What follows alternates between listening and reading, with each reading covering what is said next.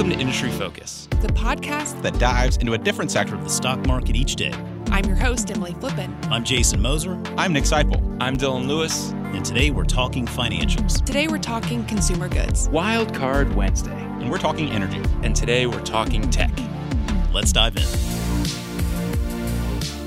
It's Wednesday, June 23rd. I'm your host, Jason Moser, and on this week's Wildcard Wednesday show, we're talking 5G with a special guest. Rajat Prakash is the principal engineer with the Wireless Research and Development Group at Qualcomm, where his current work focuses on 5G enabled industrial IoT and virtualized radio access network technologies. Recently, I had the opportunity to chat with Rajat about Qualcomm's investments in 5G, the areas he's most excited about in the space today, and much more. We hope you enjoy our conversation.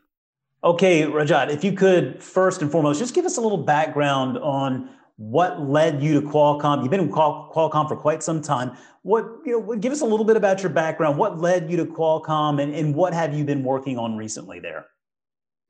Right. Uh, thank you, Jason. So um, I did my uh, PhD in communications engineering uh, in uh, in the University of Illinois at Urbana-Champaign, and at that time, and even to this day, Qualcomm is the leading company in that area and I joined the research department uh, in Qualcomm uh, for wireless research. So, coming out of uh, grad school with my research background in wireless engineering, that was a very good fit.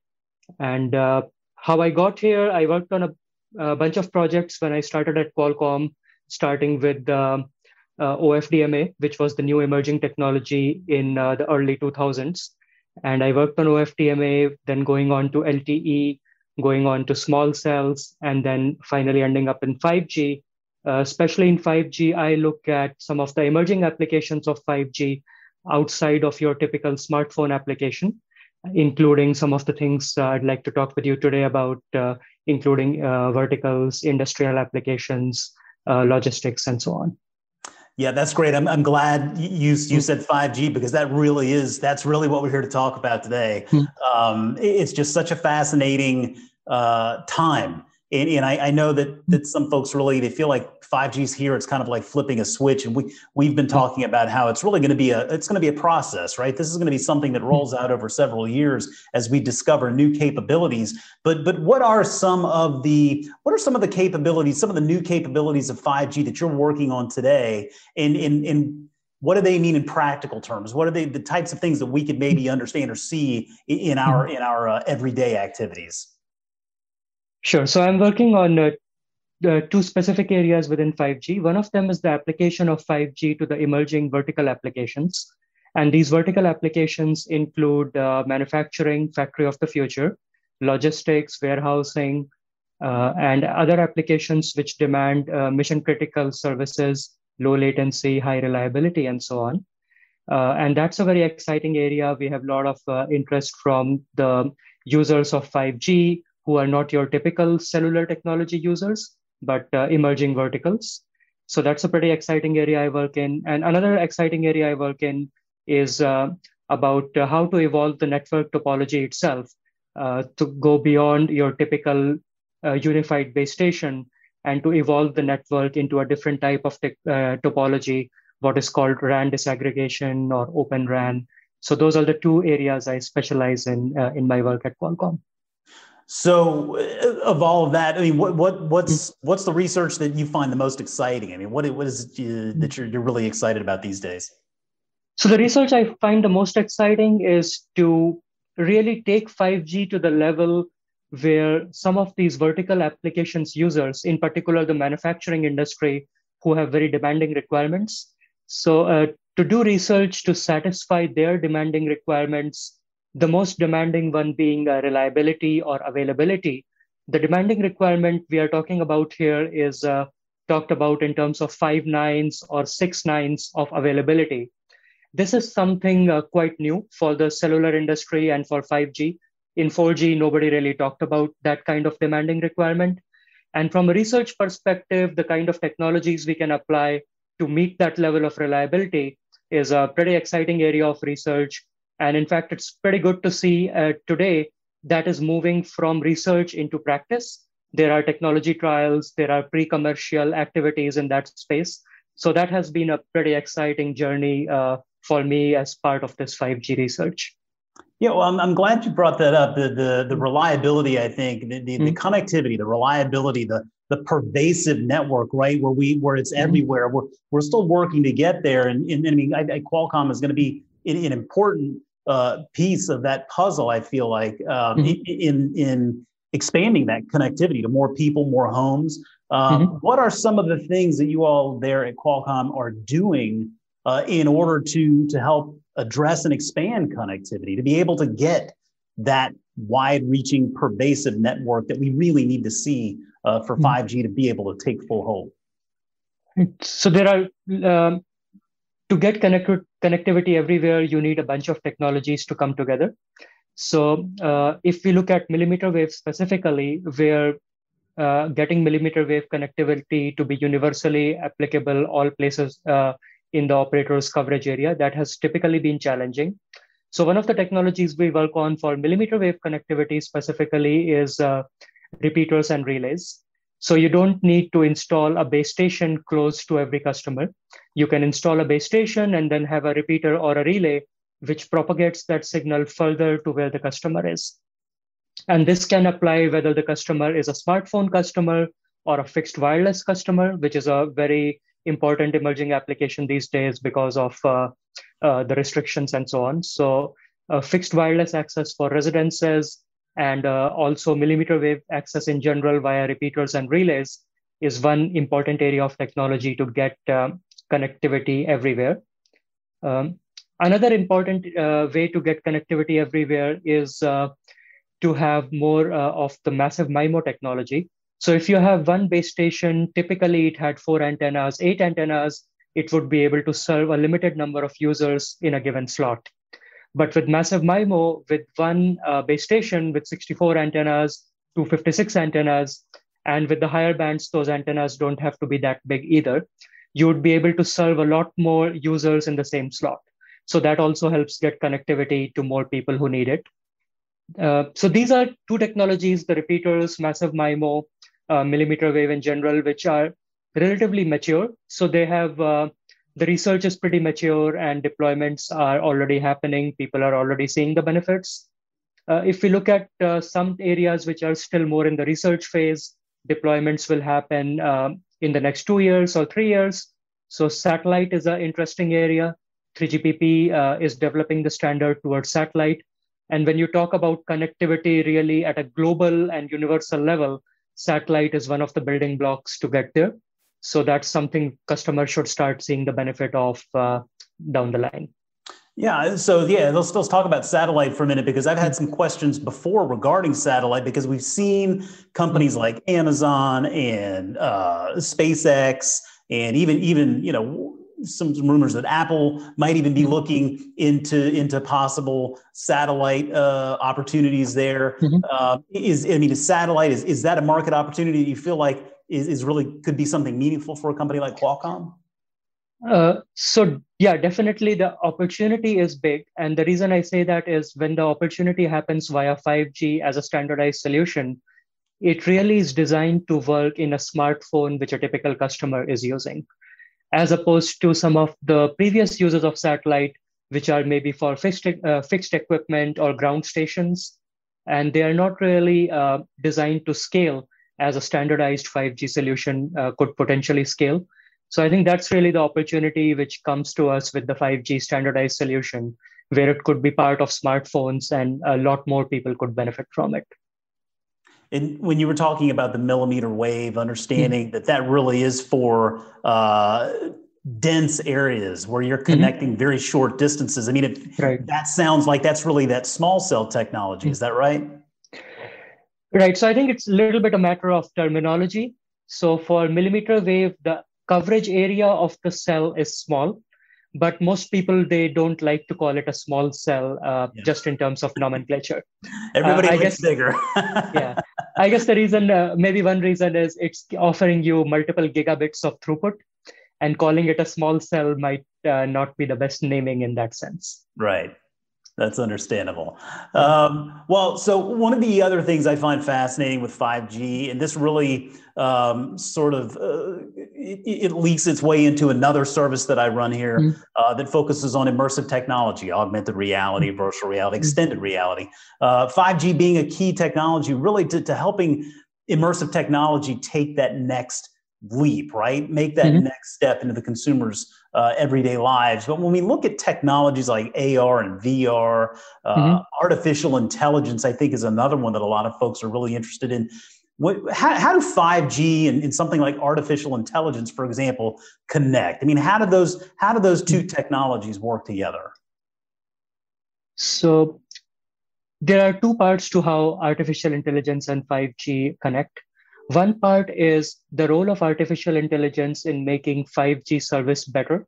So whether you are watching uh, video streaming or you are just uh, web browsing, so five uh, artificial intelligence has a role to play in making the 5G service itself better, and that shows up as uh, network optimization tools or connectivity service improvement tools. Operators are able to collect a lot of data from their base stations, from the handsets, from the core network equipment. And when the operators, uh, and these are your typical operators who have been providing a service for many years, when they collect more data, they are able to make their service uh, better. For example, identification of coverage holes, adjusting the pointing and tilting of the base station antennas to reach the signal to the place where it's needed. So that's the, let's say, insider view of 5G, how artificial intelligence might, might improve 5G service. It's a pretty big uh, area in itself. And I think uh, the other part is artificial intelligence as applied to consumer facing applications, whether it's uh, speech recognition, image recognition, role of artificial intelligence in uh, virtual reality.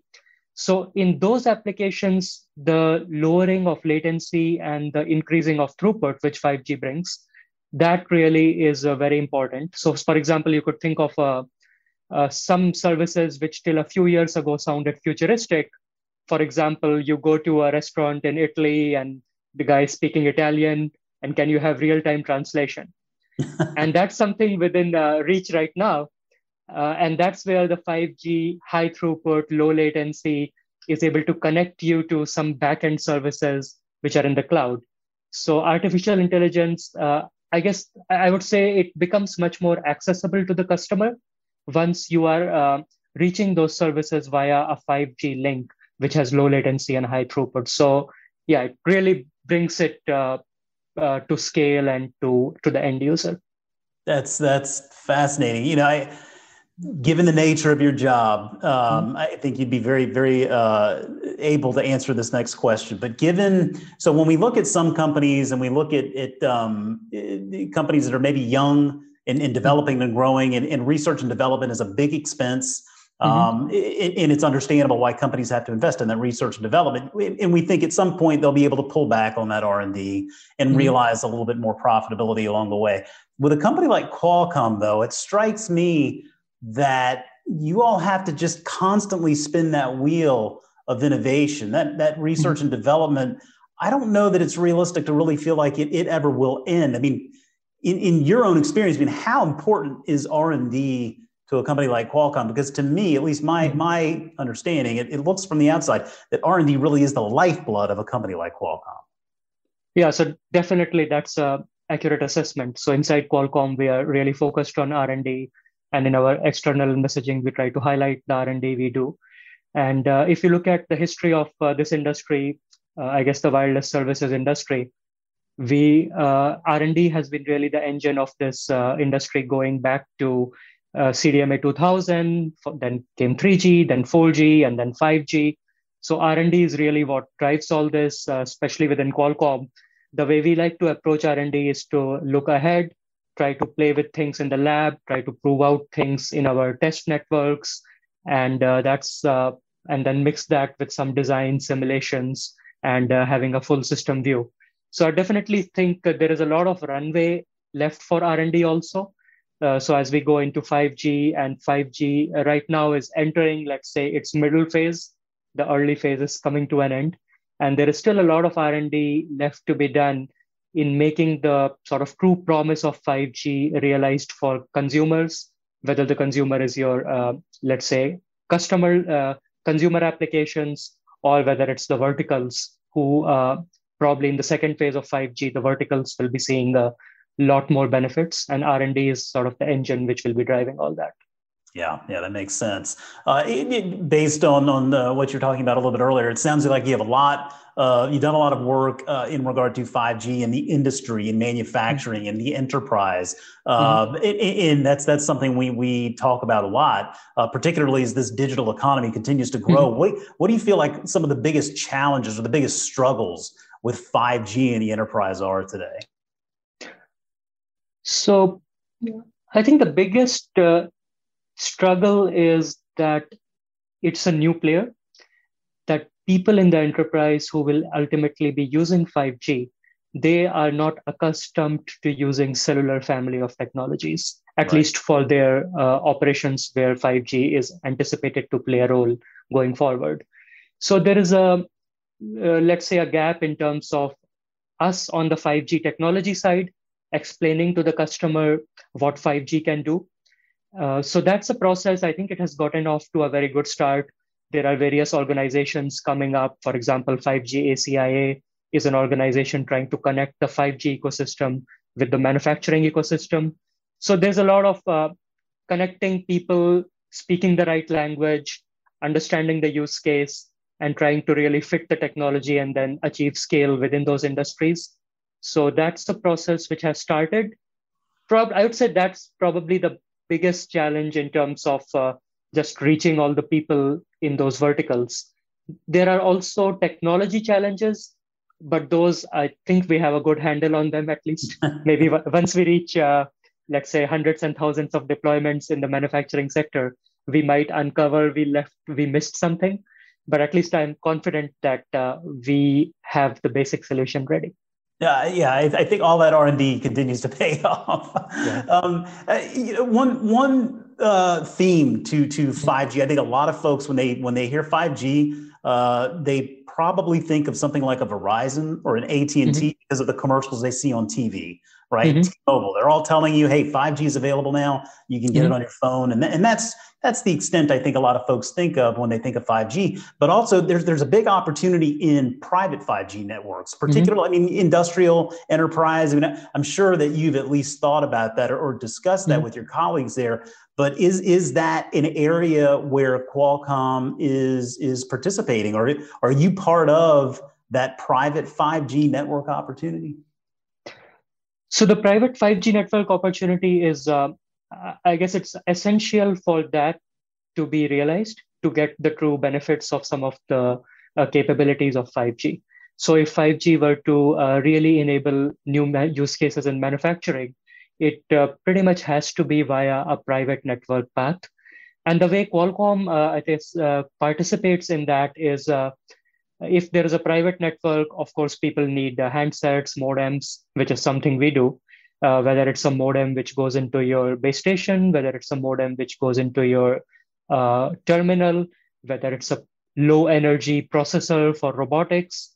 So Qualcomm is uh, part of that opportunity in many ways. Right. And we do uh, encourage private networks to uh, reach scale. And I think right now, looking at different continents, what's going on, and how regulators are reacting to private network, how the verticals are addressing the opportunity. Uh, we are pretty optimistic that this private network uh, opportunity will get realized. Yeah, yeah, it sounds like it. Um, okay, listen, I don't want to take up too much of your time, but there's one mm-hmm. final question I wanted to, to ask because mm-hmm. I think it started out as a little bit of a joke when we first started talking about investing in 5G mm-hmm. uh, mm-hmm. because we go 1G, 2G, 3G, 4G, 5G. Uh, and, and people think we're kidding when we say that 6G is actually happening. Um, but, but the reality is that, that 6G is a thing, 6G is being worked on. Um, I, I, have to believe it really is just in its infancy, but is mm-hmm. there anything that you can share with us in regard to 6G? I mean, is that a real thing? And if so, mm-hmm. uh, uh, are you at Qualcomm working on it? So, yeah, definitely. Uh, the research side, we are working on 6G. and there are some industry organizations uh, getting formed, including participation from governments, participation from universities, and there is a lot of throwing around of different ideas. Uh, one of the themes emerging in 6G is the convergence of the physical and digital worlds. So, where you are not just getting communication, but somehow the service is more closely tied to what's around you. So, it's more aware of your surroundings. And that's a theme uh, most of the participating players in 6G research talk about. So, yeah, a very exciting future ahead as 5G evolves into 6G.